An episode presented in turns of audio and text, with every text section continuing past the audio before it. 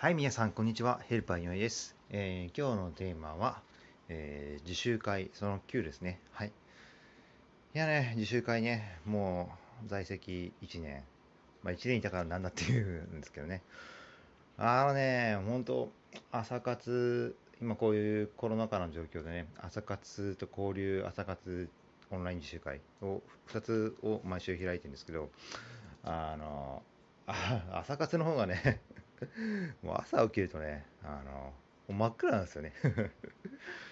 まあ、それも一つの要因だと思うんですが、あと寒さもあって、参加者がね、あの夏ピーク時は20人以上、20人ちょっといた時が、20人ですかね、いた時もあって、今は、ねえ2人とか3人とかですね。